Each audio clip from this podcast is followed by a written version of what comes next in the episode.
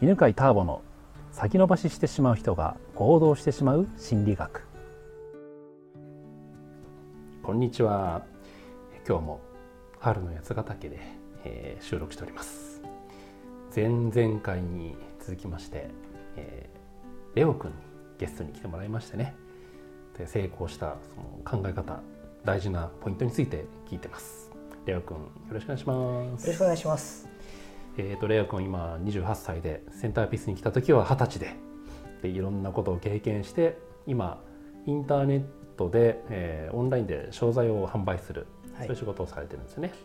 はい、でそのノウハウを学ぶのに1年間、えー、5人1部屋で住むタコ部屋で修行した話 そしてその1年の中で何を学んだのかとで大事なこと3つ教えてくださいと。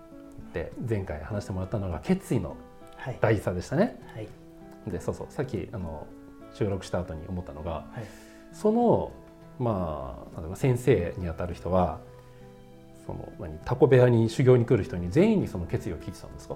そうです。全員に聞いてました。おおでみんななんて答えるの？えー、はいって元気よく答える人もいればなんか、ちょっと間を空いてふにゃふにゃって答える人がいて でそういう人はめっちゃ怒られてました。怒られる怒られるか追い出されるかどっちか、ね、そうだよね。ああ。もうじゃあちゃんとそこで入ってなった人が参加したんだね、はい、そうです。なるほど。じゃあ今日は2つ目。はい、その1年で学んだこと2つ目は何ですか？そうですね。まあ僕が学んだのは、うん、とにかく真似するっていう結構テクニカルなことなんですけども、うんうん、真似することの重要性というかを学びました、真似する大事だよね。大事ですね。じゃあ真似するっていうのはどういうことなんでしょう？分かりやすく言うと。うんやっぱりまあ、僕もその弟子に入った時があるんですけども、うん、その時もう本当に何も分かんないわけなんですよね。うん、でその分かんない状態で、うん、ああだこうだ考えてやったところでうまくいくはずがそもそもないんですよね。なるほどそもそも自分の中で何もないわけだから。何もないからね。だからもういっぱい成功事例を集めて、それをとにかく真似しろってお前の考えなんていらんって言われました。おおおおそうなんだ、はい、でやってみてどうだったの？いいですね。いい何がいいのかな？いや本当にクオリティもやっぱり違いますし、うん、自分でもう本当にうまくいってるものを真似するだけなので、うんやっぱり出来上がるクオリティも違いますし、うんうん、あと何より速さが違いますね。あ何何の速さが違うの？その、まあ、例えばメールを書くっていう場合でも、うん、まあ、ゼロから考えたらその1時間とかかかったりしてもなるほどなるほど。その、えー、真似した場合は15分とか20分とか、うん、本当に短時間でしかもハイクオリティなものが出ると。なるほど。これはすごいぞと。じゃあひな形みたいなのがあったってこと？テンプレートが。そうですね。ひな形があったというよりはその、真似する癖をつけるみたいな感じですかね。えどうどういうこと？やっぱりメールの場合で言うと、うん、やっぱメールっていう人っていっぱいいるじゃないですか。うんうんうん。だからそういった人のやつをとにかくいっぱい集めて、うん、あそういうことそうそうです。そういう集める癖とか。あ集める癖ね。はい。あ真似するモデリングするこう、はい、題材をそうです。集めとけと。はい集めとけと。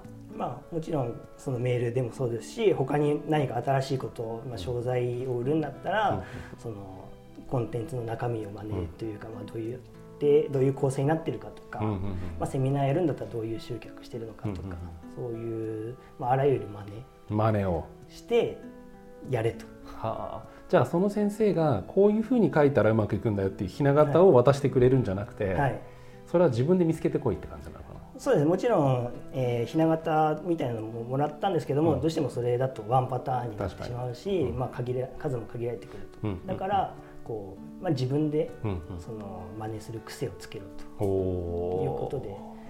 学んでやっぱりその、まあね、僕が今からなんか新しいビジネスする時もそういうなんかやっぱり成功事例とかをやって真似すれば、まあ、ある程度は絶対まあうまくいくだろうなっていうのがあるので。そうだよね、はい、じゃあその真似するにあたって一つのものを作る時にさ、はい、いくつの、はい、なんなんていうの真似する対象を集めるの？あ僕は集められるだけ集めますけどね。あその感覚はさ、はい、みんな分かんないと思うからさ。なるほど。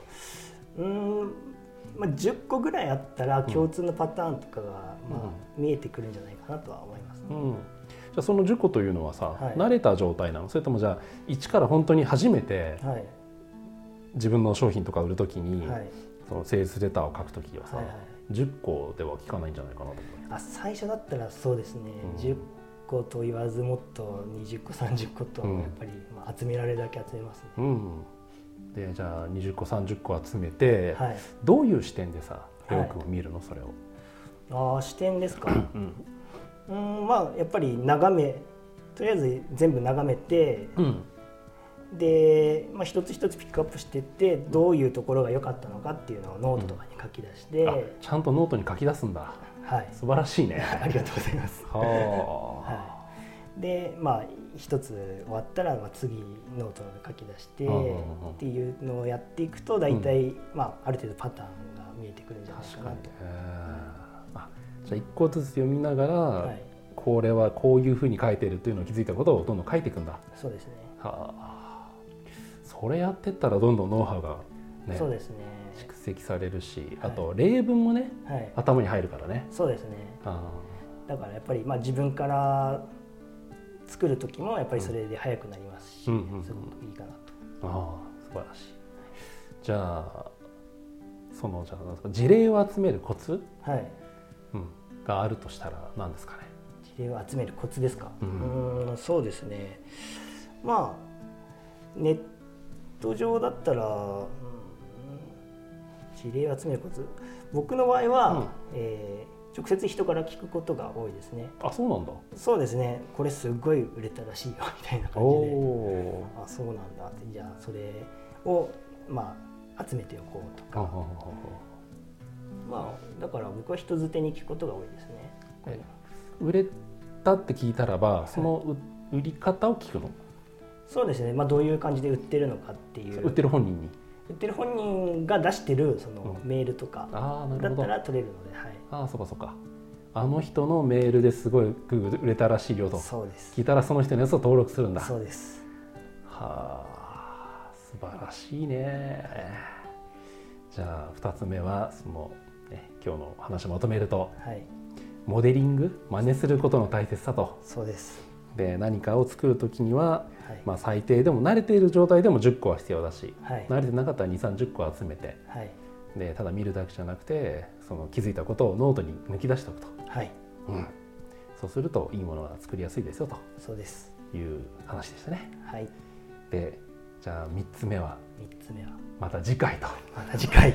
楽しみにしてます。ありがとうございました。ありがとうございました。